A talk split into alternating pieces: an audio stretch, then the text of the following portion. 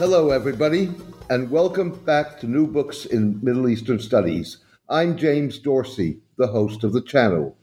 Today we'll be talking to Samuel Helfont and his book, Compulsion in Religion Saddam Hussein, Islam, and the Roots of Insurgencies in Iraq. It's a fascinating book that is relevant not only to an understanding of Iraq, the resistance during the rule of Saddam Hussein, and the nature of the primarily religious resistance and insurgencies since the US invasion in 2003 and Saddam Hussein's fall, but also, more fundamentally, to the relationship between the state and religion in autocratic and illiberal countries, something that plays out in multiple countries today, including Saudi Arabia and Pakistan. Samuel Helfont, welcome to the show. Well, thanks for having me. I really appreciate being on. It's a it's a pleasure to have you. I enjoyed your book. Perhaps we can start with you giving us a sense of how you got to studying the Middle East and Iraq in particular. Okay, yeah. Um, so I, I, was in the U.S. Navy. Um, I, I, signed up uh, right out of high school. Um, I guess not really knowing what I was getting into uh, because I, I, I, signed up in 1998 and then left in uh, in 1999, the summer of 1999. Um, obviously, it was a different world uh, back then. The idea of going into a major war or into the Middle East just simply wasn't on on the radar. But of course, things changed uh, during my time in. And in 2003, I, I found myself on an amphibious assault ship uh, with a bunch of Marines uh, heading towards Iraq uh, for the for the invasion. Uh, I was part of a small uh, intelligence collection team. I did uh, signals intelligence that was sent to that ship. We worked out of a small van that was welded to the back of the deck. And the Marines went into Iraq with the initial invasion, and we were right there along the coast, seeing the shock and awe and all this sort of things going on around us. So obviously that left an impression on me. It also left me with a number of different questions. Um, we came back that summer. My four years was up, and I, I, transferred to the reserve, planning to just simply, I guess, move on with my life, um, leave it all behind. But uh, it didn't really work out that way. It was sort of just kept nagging me in the background. Uh, I started studying the Middle East, studying more about it, but you know, going back there on my own, spending more time learning the languages, the history, uh, culture, whatnot. And uh, I began a PhD at Princeton in Near Eastern Studies in 2009. Um, just about the time, it was right around that time that two sets of Iraqi archives uh, opened up. One was the state archives that were taken by the U.S. military um, in 2003, and the other was a set of uh, files from the Ba'ath Party secretariat, about talking about something in the range of 10 million pages of Arabic uh, files that were taken by uh, that were taken by Iraqi dissidents in 2003.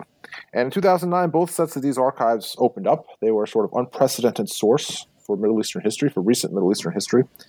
Uh, so it seemed to be fitting that I would I would dig in, and uh, it all sort of came together. So that's what happened.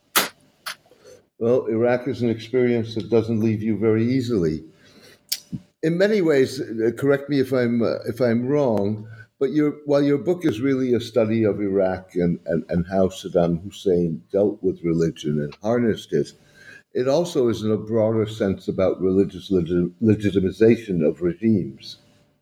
Um, yes, th- that's right. Um, when I began this project, I was you know really interested in uh, uh, Islamic intellectual history um, the way it interplayed in, in, in modern politics. Um, and I began looking into that, you know, um, th- that subject in these Iraqi records. Um, and what I realized fairly quickly was that there weren't really any good theories that sort of explained what I was seeing um, in, in, the literature. Uh, you know, there weren't good theories in the literature that explained what I was seeing in these records. Um, so I had to sort of rethink what I was doing uh, more broadly um, and, and, rethink uh, how states interact with um, with religious leaders, with the religious landscapes of their country, with Islamic intellectual um, tradition. I guess there was a few things that, um, in particular, uh, one was just simply the idea or this strict divide that I think we have in the West, uh, our Western scholars who study the Middle East, that that divides very neatly, you know, secular Arab nationalism and um, and religious Islamism, uh, and these lines are a lot blurrier than than we often portray them. Uh, the religious leaders in Islamic groups often have Arab inclinations, Arab nationalist inclinations, as well as being Islamists. And secular nationalists like Saddam Hussein uh, are often quite religious and you know use their religion very publicly. They wear it on their sleeve, uh, and it's a very important part of their um, their ideology. The other thing that I noticed, sort of broader and theoretically, which applies to other states, is that the way that states or people like Saddam or regimes like the Ba'athist regime in Iraq um, use religion, the way they relate with the religious landscape, um, are is different than how it's, it's often explained. So normally it's explained that religious leaders sort of reach, or, or sorry, authoritarian leaders, non-democratic leaders reach out to the religious landscape out of weakness. So um, if they become too weak, they ha- sort of have to make amends with the religious leaders, even if it's against their ideology. Um, that's not what I found Saddam doing. Saddam uh, didn't make amends on, you know, with religious leaders on, on their terms, but on his terms, uh, and he waited until he was strong enough to um, to begin reaching out to them and begin co-opting those religious leaders and using religion in his and his ideology, which is something I guess it's fundamentally different than the way it's most most of the time is portrayed uh, at least in the Middle East. In the Middle East, it's often seen as, as religious leaders sort of acquiescing to, uh, or sorry, uh, authoritarian leaders acquiescing to religious leaders. Uh, this wasn't the case in Iraq. Right. Um, I I wonder whether you've at all done um, in, in, in writing the book, um, which you didn't work into the book, but may have done in, in terms of your research. Uh, in in what way, for example, uh, the way Saddam Hussein approached all of this differed from uh, other countries where there was a very strict control of religion, like in Egypt or Turkey? Yeah, so it, eh, there are different cases, right? Saddam Hussein, I think, is, is different than uh, than a number of places uh, in terms of the way that he ruled, right? Um, and I guess the best way to think about it is whether or not, so someone like Mubarak in Egypt, he really didn't try to um, compel religious leaders to take a certain view. He just wanted them not to say certain things, right? As long as they didn't cross a certain red line, um, they were okay, right? And you know there was the Muslim Brotherhood existed. It was illegal under Mubarak, but everyone knew who the Muslim Brotherhood leaders were. Everyone knew what mosques they were in, whatnot, right? There was no sort of attempt to um, present a different narrative about Islam and uh, and impose that on the religious landscape. I think that's changed under Sisi, right? Under Sisi now, they are seem to be trying to do that uh, in Egypt. And Saddam was a lot more like Sisi in that regard. Um, he didn't tolerate differing opinions. He didn't tolerate different uh, ideas. And he didn't simply have red lines, but he was compelling religious leaders to take a certain stance that was, uh, or to adopt a certain narrative, a certain interpretation of Islam, which was a Ba'athist interpretation of Islam, right? So he um, he wanted them to sort of buy into the idea that Islam is a kind of Arab religion, to downplay any kind of sectarian inclinations, um, and you know, uh, glorify the Ba'athist regime understanding of of uh, of Islam, right? So this is different than maybe someone like Mubarak did. Now, it's often hard to understand how religious uh, how, or how different leaders around around the uh, the region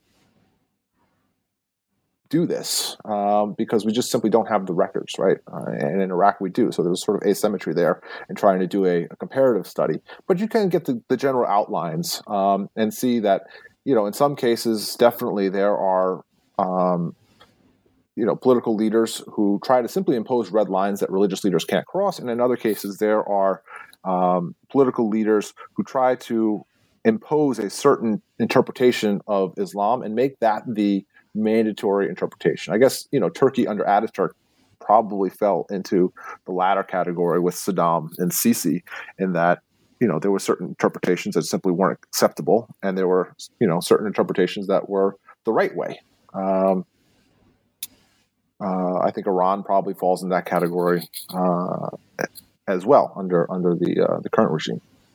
I mean, in a lot of ways, that kind of control, which is what, what Saddam did, but what also uh, the Turks have done and other countries do, is basically by dictating, uh, if not the text of sermons, then in any case, the themes of sermons or the, the, the parameters within which sermons have to. Um, with which sermons have to comply. You see that now being implemented in Pakistan too.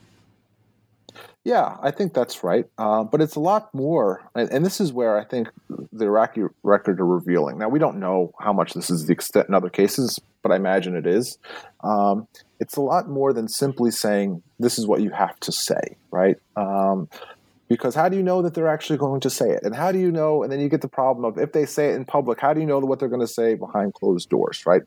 Um, what religious leaders are going to say behind closed doors. So you end up with this sort of spiraling authoritarianism or totalitarianism or whatever we're going to call it, uh, where you have to not just have certain ideas that you impose on the religious landscape, but you have to alter the religious landscape. You have to make sure you have the right people in the mosques, uh, the right type of religious leader who's willing to sort of toe the line, and you make sure that the wrong type of people aren't in there, right? So if you're trying to not just draw red lines, but actually impose a narrative about religion, uh, you have to make sure that um, you have the right type of religious leader in the mosque, and this takes time, right? This you have to sort of weed out the bad uh, and uh, put in put in the right people in the right places, uh, and that can't be done immediately. That's going that's a project that takes you know years, if not decades, um, to do. Uh, but it's critical if you're going to try to control narratives about religion uh, in, in any country. I, I, I, guess what I'm what I'm trying to get at is obviously each country is different and and and, and has and things are done in a, in a specific way, but on on more general terms, you know, I a lot of this happens maybe not as as forcefully and as imposed, uh, or maybe not as harshly as things happened in Iraq but um, you have in a lot of countries um, religious education, where religious uh, officials, uh, imams, and so forth are trained, um, whether it's Hatip schools in Turkey uh, or Al Azhar in Cairo. Um, and you have that whole discussion, of course, for example, in um, in Europe about training of imams so that they comply with uh, uh, with a broader, more liberal culture. And so I'm wondering whether you know what we're talking about it, with Saddam is one specific ap- application of that. Yeah, uh, yes, I think uh, that's probably right. Um, you know, it comes with Saddam. You know, was well known for being you know quite a tyrant. You know, and he would use force uh, more readily than a lot of other leaders. But I guess you're right. The basic concept is the same, and I think you're right. Hitting on religious education is, is the right um, the right way to do this. This is why it takes so long because you know you really need to if you really want to have people that um, that are going to toe the line on your interpretation of religion, you have to find them uh, early and you have to train them uh, and observe them over many years before you can you know. Uh, trust them fully to do this. Um, so it's not just about education, at least in Iraq, and I imagine in other places too. It's not just about education, but it's also about when you when you when you have control of these sort of seminaries, whether they are more traditional um, religious seminaries or if they are, uh, you know, universities that happen to have a sort of Islamic law faculty or something like that. uh, you also control who gets into those faculties and who gets into these courses, which is very important too, because it lets you weed out certain people uh, from certain backgrounds who simply won't be able to gain those credentials um, to present themselves as the sort of religious authority later on. I um, you framed your book and and and, and your your re- writing of this history as the Baathification of the religion, and I I sort of struggle with the term more because it, it's to me almost implies an ideological change, whereas we're dealing with texts uh, that are multi-interpretable. So you can interpret them in sectarian ways. You can interpret them in non-sectarian ways. You can t- interpret them in more literal ways and in less literal ways.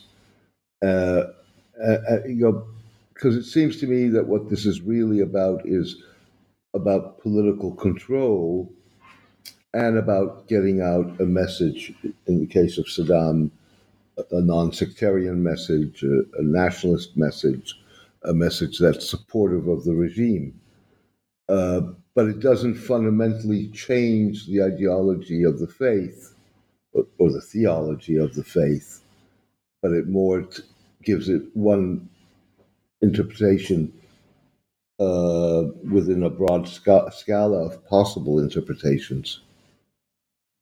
Um, yeah, I guess you know you could put it that way. Now, the, the term Baathification isn't my term. That's that that's that's a, a um, that's a Baathist term that you find in the documents. Tabaith is uh, mm-hmm. what they say in in, uh, in Arabic, and it's their sort of you know I guess if you want to call it a grand strategy towards ruling the country. That's what it. That's what they they describe as their strategy, which is you know to sort of impose Baathism and Baathist ideas um, on on society, right? To Baathize the uh, different social institutions um, of the country. And uh, they do this, although they don't always use this term Baathification, Tabaith, uh, when, when, dealing with the religious landscape. Um, they they basically do the same thing to the religious landscape that they're doing to other other um, aspects of society, um, which is why I use the term because that's how they themselves uh, describe it. So, or you know, that's how they understand what, what what's going on. Um, in some sense, you're right. There are different um, interpretations. Right? Uh, there was never a unified single interpretation of um, of Islam, but the Baathists clearly have their own as well, um, and it's not an interpretation that was necessarily common. Uh, especially, maybe it was popular in some in some sectors of society, but it wasn't sort of common among religious leaders to hold this Baathist view of, of the religion, which looked at it really as an Arab religion for the Arab people, um, not as a sort of universal religion. Um, and it's an interpretation of the religion that downplayed uh, large parts of what you know are, are typically part you know uh, encompassed by different interpretations of Islam. So sectarian identities, you know, differences in theology or or um, or interpretation. Um, it downplays, you know, most elements of Islamic law. Um, so, while yes, it is one interpretation among many, it's certainly true that I would I would say you know as a non-Muslim you know I'm not here to judge um, one interpretation or the other or say this one is right or that one is is wrong. I would say it was probably an uncommon interpretation, and this type of Baathification was used to make it into a sort of hegemonic. Or, or to attempt to at least make this into a hegemonic understanding that this this became the standard, the norm uh, for society. That was their project, and that was the you know the project of Baathification of, of religion to take something that was maybe existing somewhere along the fringes um, and and turn it into the dominant sort of normal understanding of Islam. Um, you at one point uh, basically uh, spoke about religion as being one of numerous social institutions, which of course it is. But I'm wondering whether, in the case of certainly the Arab world, um, and um, a fair number of non Arab Muslim countries. In some ways, Islam within those social uh, institutions takes on a, um, a, uh, a, special position simply because uh, it's something that uh, a majority of the population adheres to, not only simply in terms of nominal identity, but in terms of daily practice in one way or another. And uh, because Islam is so much, you know, the legal code is so much a way of life rather than simply um, do's and don'ts. And yes, I and, and so in that sense, whether you're a secular Arab leader or secular secular Muslim leader, Islam and religion is something you have to deal with and take into account and factor in what how and what you do how, how you do things and what you do in ways, for example, that Western secular uh, governments and societies don't have to. Um, to some, extent I think it's a different a difference. Uh, it's not a difference in kind, I would say, in the West, uh, at least up until recently. Maybe now these days, religion is playing a much smaller role, especially uh, you know in Western Europe. Um, but traditionally, I mean, if you look at the classic works on totalitarianism and authoritarianism in Europe, um, they all had to also deal with this religious issue. Now, I agree that this is something that's probably amplified in in the Middle East, um, but it's a difference in scale as opposed to a difference in, in kind. At least, in you know, from the mid 20th century and earlier in, Europe. Uh, I mean, when the Soviets attempted to impose a sort of atheist uh, ideology on, on Russia, um, they couldn't do it you know, it, was it was really difficult for them to do. That was one of the, the, the most difficult parts of their project. Uh, you know, the same with the Nazis. I mean, I have a few quotes in there in the beginning uh, dealing with with different type of regimes all over the world that, that had to, to confront this issue. Um, and I think there's a, a, few things about religion in general, uh, which Islam certainly falls into this category, that make it difficult for authoritarian rulers. One, it's a different type of authority that's outside the, the scope of the state, right? So um, it's not political authority; it's a religious authority, and some people are going to follow religious authority, you know, uh, rather than political authority. This is a problem if you want to be the only game in town as an authoritarian uh, ruler.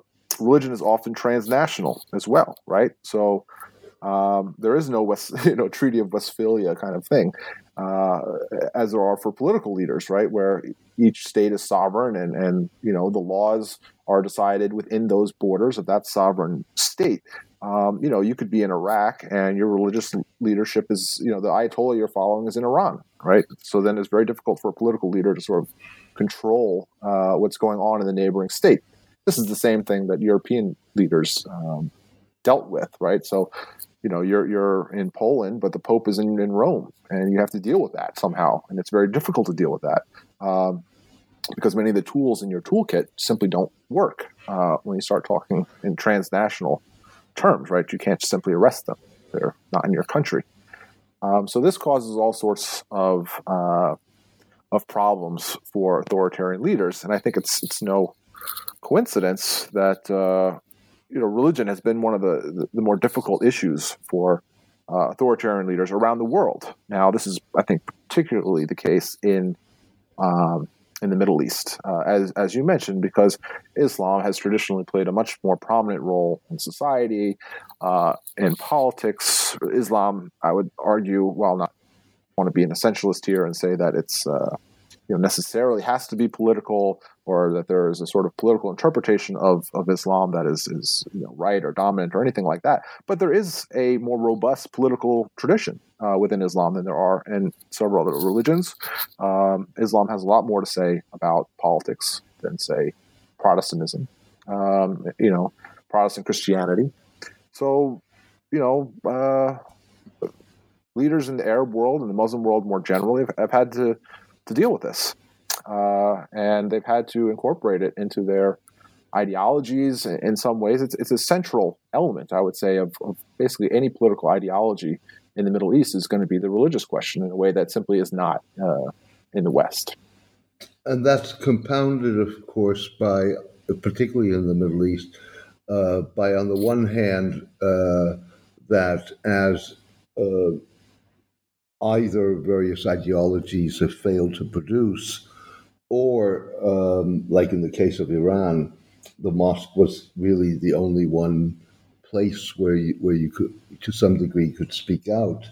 Uh, where then religion sort of becomes, or, or, religious institutions, whether those are religious leaders or, or specific mosques or you know legal or underground, what becomes sort of uh, institutions or, or vehicles of opposition or expression of dissent.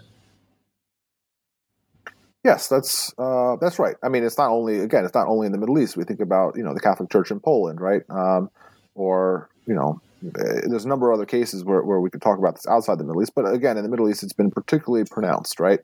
Um, and there, I can't really think of a, of a Middle Eastern leader who ever wanted to present themselves as an opponent of Islam, right, or an opponent of of religion, um, at least in the Arab world, right. Um, they usually bend over backwards to show that they are, you know, good Muslims, even if Islam isn't the center of their ideology. You know, it's it's a part of it, in some and they present themselves as believers. So you can't simply wipe out the religious landscape, right? You can't simply uh, destroy the mosques uh, or kill all the religious leaders, even if they are seen as a kind of opposition. So this gives religious leaders a little bit more power and a little bit more leeway because there are limits to what the um, the regime can do to them without, you know, while still looking like they're themselves good Muslims, right? Uh, I think if most political leaders in the Middle East want to avoid any kind of image where they might be seen as anti Islam or anti-religion. So this sort of boxes them in a little bit about you know in terms of what they can do to um, to deal with opposition in the mosques, which which again, like you said, gives makes the mosque into you know, sort of gives them a sort of unique status uh, where they can be used by the opposition in a way that, say, like a trade union couldn't be. Yeah, which goes to uh, something that I really liked a lot in your book, which was your description of religion as being both an asset to the ruler as well as a threat. And, you know, that's very analog. The only other thing that, that really compares with that is the, um, the role and the positioning of uh, soccer or football in the Middle East, which is something I've written about extensively. And, but, but you know, basically, an, an institution that you cannot just simply shut down. You you have to deal with it, and that has advantages, uh, but it's also a continuous potential threat. Yes, that's right. Uh, so you know, if you are a uh, political leader in the Middle East, um, on one hand, um, if you can get people to believe that Islam is on your side, right? that that uh, that to be a good Muslim, you know, and to be religious, you have to sort of obey um, the political leader, you know, and that this is legitimately, you know, uh, religiously legitimate political leadership that needs to be obeyed. That's a very powerful tool. On the other hand, you have to be careful, right? Because if you sort of present yourself as um, as a believer and you discuss how important it is to be a believer and how important it is to be uh, a good Muslim and and all of these things, but you don't necessarily control the religious landscape of the country.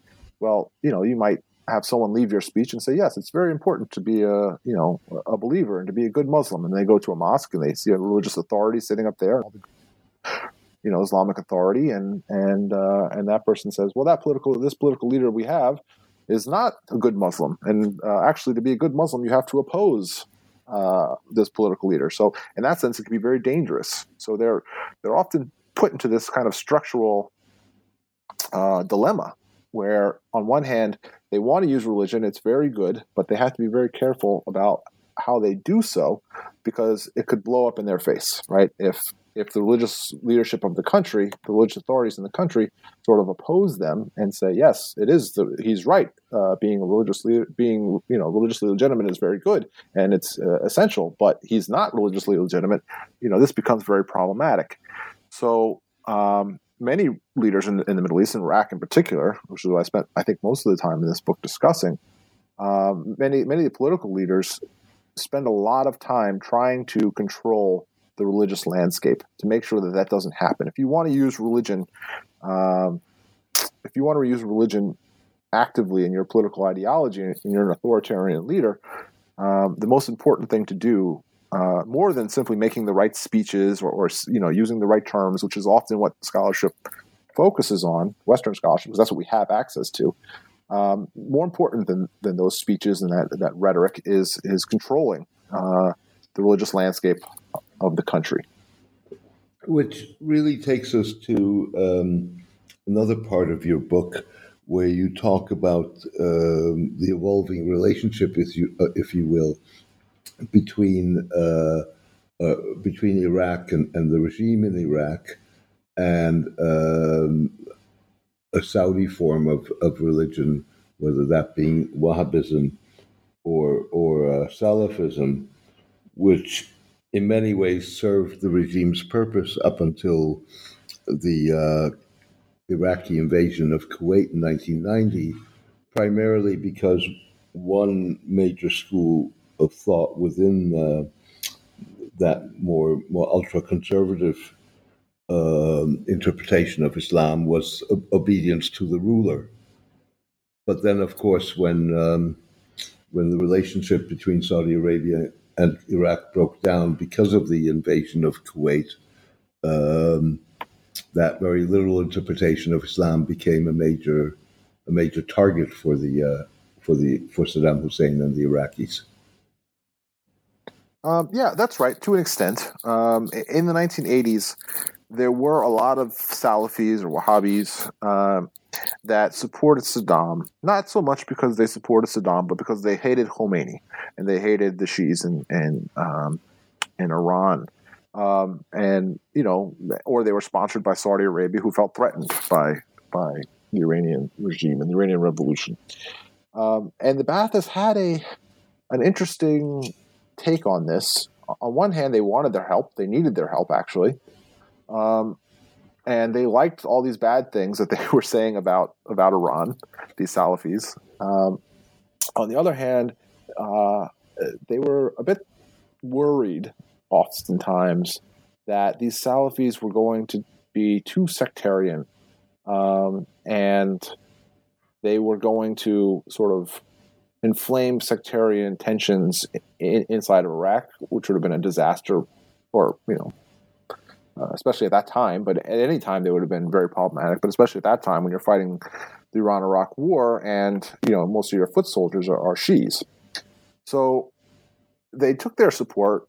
Um, they liked that they were getting support, but you see them discussing, you know, that they need to be careful. Uh, allying with these groups, they have to make clear that you know Khomeini is bad and this Iranian Shiism is bad, but there is an authentic and legitimate uh, Shiism that's practiced by Arab Iraqis, and they they can't attack that. Um, and you see not so much the international groups that are supporting Saddam during the war, but inside of Iraq, you see religious leaders who have maybe a, a more hardline inclination towards the Shias, having to skirt that line very carefully. You know, they'll bash Khomeini and bash, you know, everything about Shiism without actually saying Shiism. Uh, and then at some point say, well, and of course there is a legitimate Shiism that's practiced by our, you know, Iraqi uh, Arab brothers here. Um, and the regime was able to, you know, was willing to put up with that uh, until, until, as you said, 1990, when it became you know clear that uh, Saudi Arabia and by extension Wahhabis and Salafis um, were just an enemy at that point, and they had to do a lot of as you call it as euphemism housekeeping, you know, where they cleaned up a lot of these um, Salafi mosques.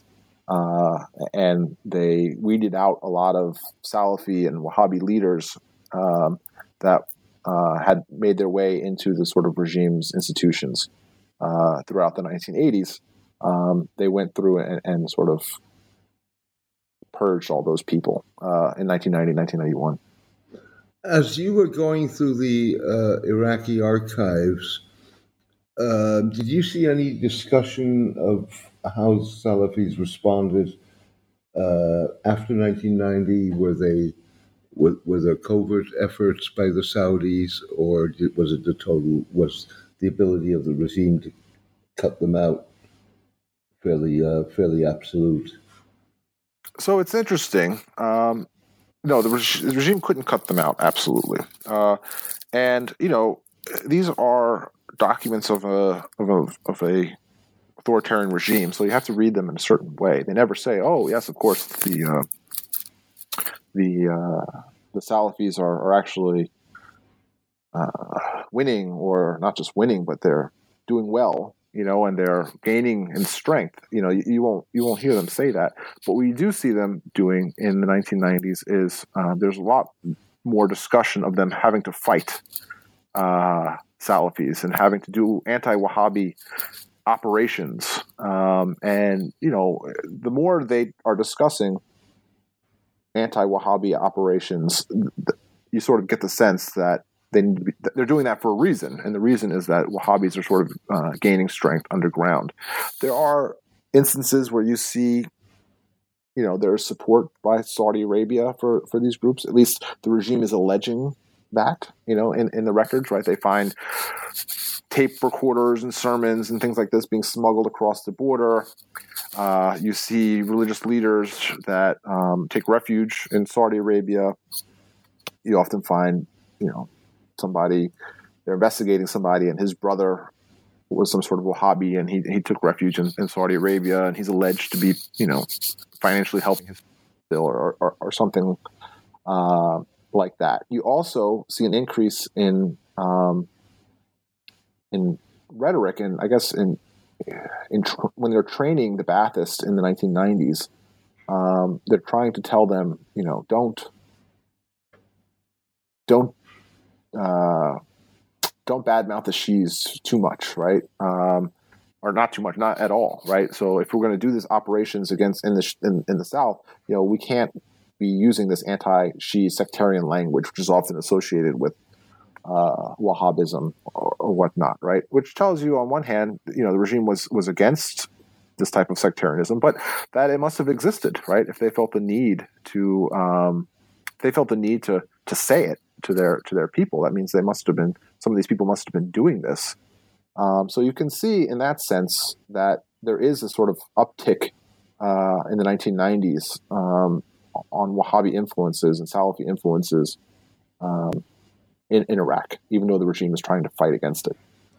You mentioned uh, Russian earlier, and if I recall correctly, you also talked a little bit about China.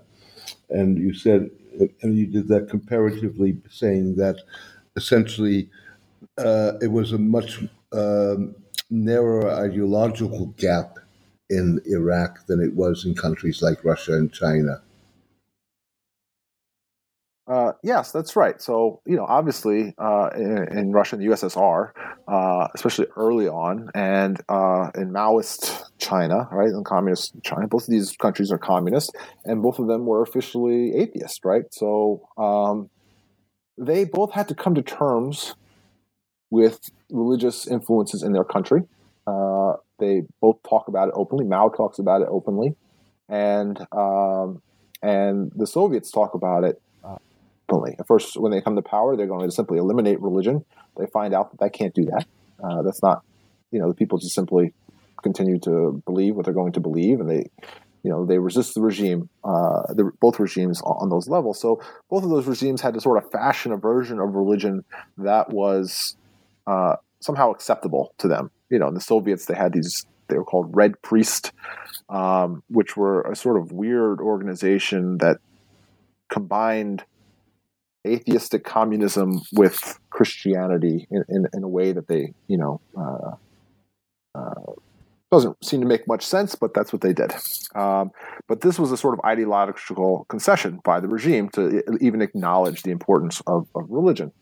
Um, for the Baathists, on the other hand, you know, since the beginning, uh, they had religious components of their ideology. You know, even it's interesting. Uh, people assume that because the founder, one of the intellectual founders, at least of the Baath Party, Michel Aflaq, was a was a Christian, that they must have been somehow uh, ambivalent about Islam or uh, even anti-Islam, which is completely not the case. I mean, Aflaq has a number of essays where he writes in the 1940s and 1950s about um, about Islam and its role in the Baath Party, and he and he understood Islam as being uh, a central component of Arab culture, right, and of, uh, of Arab society. And he looked at Muhammad as being a sort of Arab prophet that was uh, preaching a message that was applicable to all Arabs, even Christians, uh, even Christians like himself. Um, so the Baathists always had a positive view of Islam. Um, and so when they had when they came to power and they had to sort of um, make amends with the religious belief of, of the people, uh, the, the, gap that they had to, you know, any any sort of ideological concessions they had to make were were, were much smaller than it, than some you know an atheistic regime like the Soviet Union would have to make. Uh, they might have had to you know smooth some edges here of their ideology to make it fit with the with the social realities of Iraq. They didn't have to wholesale change their ideology in any way to accommodate uh, religious belief.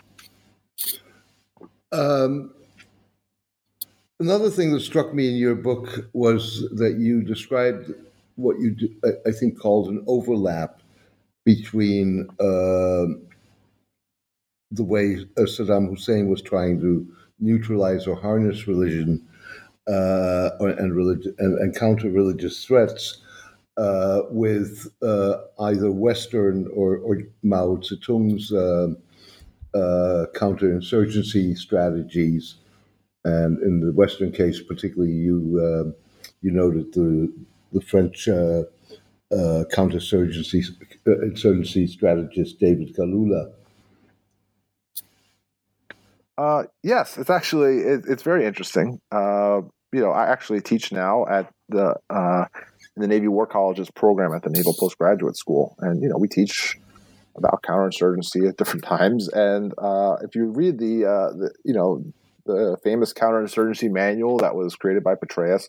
You know, it talks about Galula, and you know, Galula is, is very uh, central in this. Um,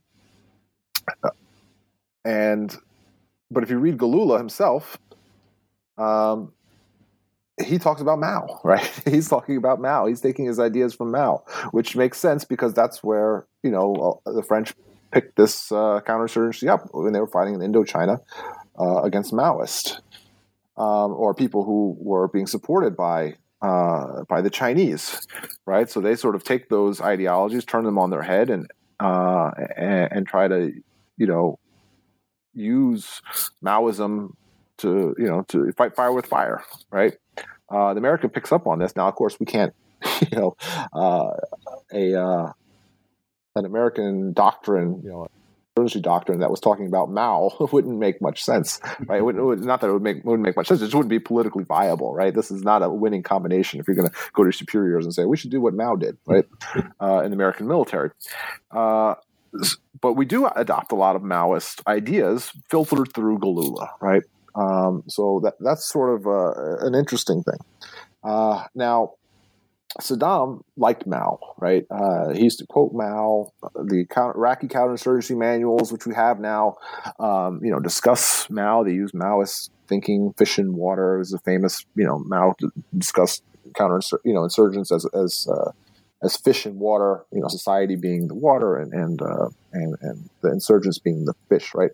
And Saddam used that in the same way that sort of Galula did, right? Uh, and by extension, the U.S. is right, which is that if you want to catch the insurgents, it's not about fighting them themselves. It's, it's about you know transforming society right from from the ground up. Uh, you know, depriving those fish of the water that they need um, to survive.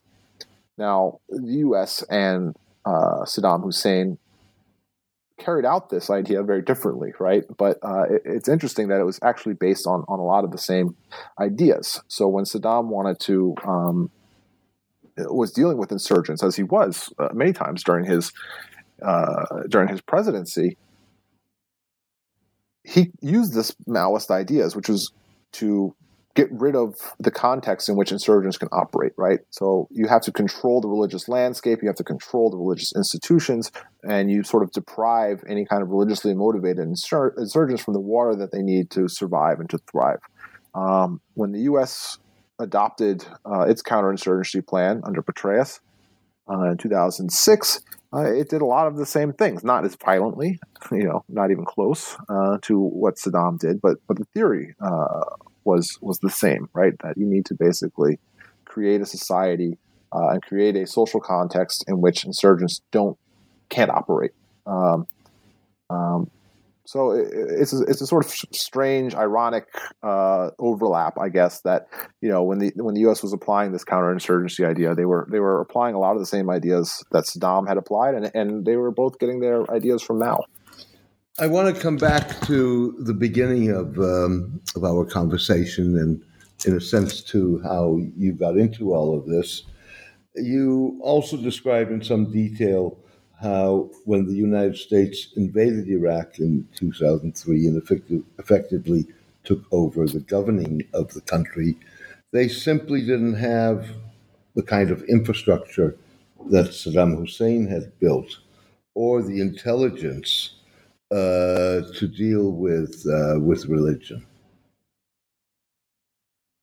Um, yes, that's that's right. Um, I, I, mean, when the U.S. took over uh, Iraq, there was a number of assumptions. Uh, it seems to me, and, and you know, obviously, a lot of a lot of this is going to have to be played out once U.S. Uh, archives from this this time open up. But uh, at least from from the outside, from from what it looks like, uh, the U.S. had a lot of assumptions going into 2003 about Iraq uh, and about the nature of state society uh, relations in, in Iraq.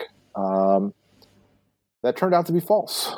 The idea that Saddam was simply a tyrant who wasn't really exerting any sort of social control. They had lost control over large sections of, of the population in Iraq uh, turns out to be false. I think if you look in the the Iraqi archives, uh, he was exerting control, and he had uh, intelligence officers and Baathists uh, on the ground in very robust ways, and that's how he was was ruling the country. Um, and when the U.S. went in, the idea was, well, Saddam isn't really exerting any social control, so if we just knock him off, then you know we, we can also just rule it's kind of from the top down without having to exert any kind of social control because society is already kind of there at an equilibrium uh, without outside pressures on it. Uh, that turned out not to be the case because Saddam was exerting social control uh, through his intelligence officers and security officers on the ground and through the Ba'ath Party. Uh, and when the U.S. went in, it simply didn't have that. Uh, and this was very disruptive. It was impossible, I think, uh, in hindsight, for the U.S. to rule without having people on the ground.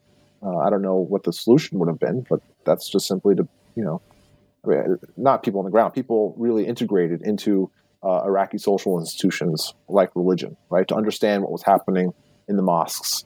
Uh, because Saddam, you know, especially during the 1990s, as I mentioned earlier, they were constantly having to fight sort of what you call, you know, radical organizations that were trying to infiltrate these mosques, whether it be Salafi, uh, some sort of militant jihadis. There was also um, Iranian groups that were coming in to the, to the south and trying to penetrate uh, to Shi'i mosques, right? And Saddam knew what was going on, and uh, he had intelligence agents uh, in, the, in, in place, and he could spot these people and weed them out right away, uh, neutralize them uh, right away.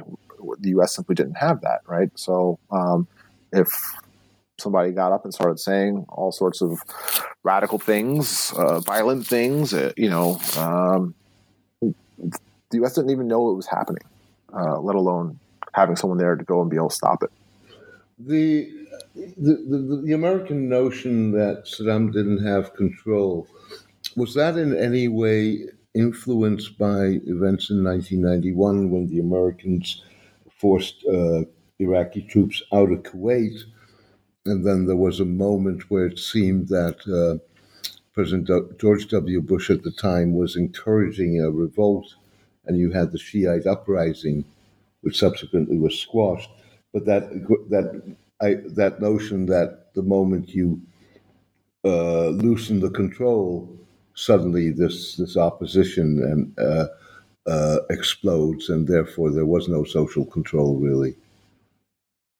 Yeah, I, yes, I think it was it was partly um, it was partly uh, due to that, and partly due to the the repercussions of that, uh, or the events that came out of that, which were there were a lot of Shi exiles um, that were organizing in places like London and in some sense, you know, the United States.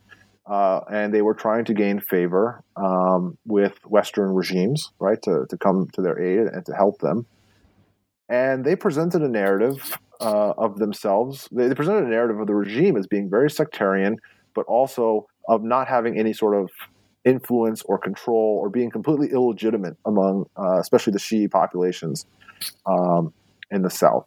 So this narrative, I think, sort of took hold, right? Because the regime wasn't really letting people in to to do real research um, in Iraq on the ground, right? Uh, most people speak to reporters, right, or academics, but this Shi'i opposition, which did have a certain, I would say, uh, narrative that wasn't necessarily um, wasn't correct. It wasn't it wasn't a good narrative um, of the regime having lost control. They were very influential uh, in shaping uh, Western ideas about Iraq and American ideas um, about Iraq because that narrative was very useful for them.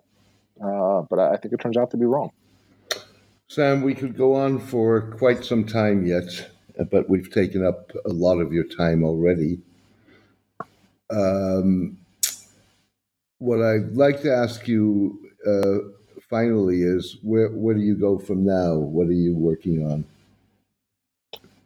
So I'm going to stay working with these uh, Iraqi records. Um, mostly, I just find it fascinating to sort of look behind the curtain.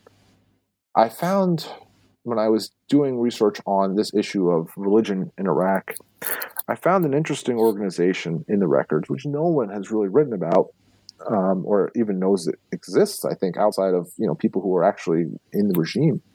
It was called the Iraqi Ba'ath Party outside of Iraq. It changed its name several times over over over the years, um, but it was generally an organization that was set up to control and to manipulate and to instrumentalize politically the Iraqi diaspora around the world.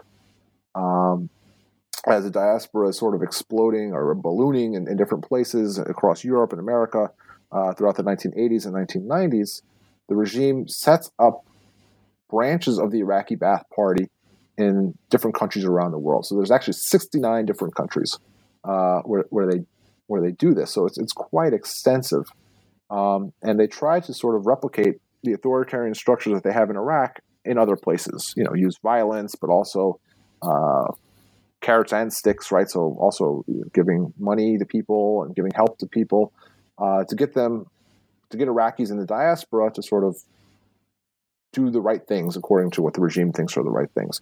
And those right things are to help them, you know, get their message out, propaganda, um, spy on other Iraqis, you know, spy, give general uh, information about uh, the states and societies that they um, that they live in. Uh, and I find a lot of you know, well, it's just fascinating to see how this works on a sort of international, transnational landscape, right? It's out, it's sort of authoritarianism outside of authoritarian, outside of the borders of a state, which is interesting. But it's also, uh, I think, more relevant to sort of broader, broader trends in politics that we see today from places like Russia or China, um, which are trying to use um, their diasporas, especially China, uh, to achieve political goals, right? Um, to get their message out, to infiltrate certain parts of different societies. Um, and it's a it's a really difficult tale, I think, for especially for a lot of Iraqis, uh, and I imagine by extension, you know, Chinese or, or Russians or whoever else, uh, who think they're leaving a regime behind. Um, and want to sort of move on with their lives and, and, and you know integrate into their new societies and be productive members of society and they still are within reach of uh, of these regimes. Uh, and these regimes can, can reach out and touch them in very violent ways, not only for them, but for their families uh, home. So, uh, and it's something that's not really discussed, um, especially now. We, you know, since the Arab Spring broke out, there's been a number of, of refugees, you know, that from the Arab world that have made their way to Europe, and not many, unfortunately, to the United States, but um, you know, made their way around the world, and and we mostly discuss where you know we we, we worry that there might be terrorists, or we worry, you know, on one hand, there's people who worry about that, you know, from the security aspect, and there are other people who worry about it from the humanitarian aspect. You know, there's people who are drowning in these boats or, or whatnot. But after they get to whatever country they're going to and they, they sort of settle in, uh, we generally forget about them. But regimes like Saddam's uh, don't forget about them. And I doubt that if, if Assad stays in power, that he's going to forget about them. Um, you know, and they have means to to reach out to these people and to try to control them, manipulate them uh, in ways that are politically beneficial uh, for the home regime, and uh, um, it's something that really hasn't received enough enough attention, uh, and I think it's uh, it's very interesting. So I'm. I've been spent the last few years, I guess, starting to dig through the files on this Iraqi Ba'ath Party outside of the United States to see where it fits um, in the larger political history of Iraq during this period, right? Um, broader, because they played a, central role in Saddam's Saddam's strategies to sort of break the sanctions down in the 1990s, um, to break out of the isolation that was sort of imposed on them diplomatically and economically following uh, the Gulf War. So, you know, there's a lot there. I'm not sure exactly where I'm going to take it yet, but that's uh, that's the direction I'm moving. No, indeed. As you were speaking, I was thinking of the uh, United Front in China, which is uh, very active in trying to counter certain Chinese groups, but on the other hand, enlist Chinese diaspora and ethnic Chinese communities as lobbyists and supporters of the of the regime. Um, in any case, uh, oops, sorry in any case, it sounds like a fascinating project. I want to thank you for being on the show today. I really enjoyed it and wish you all the best and good luck. All right. Thanks for having me. I really appreciate being on.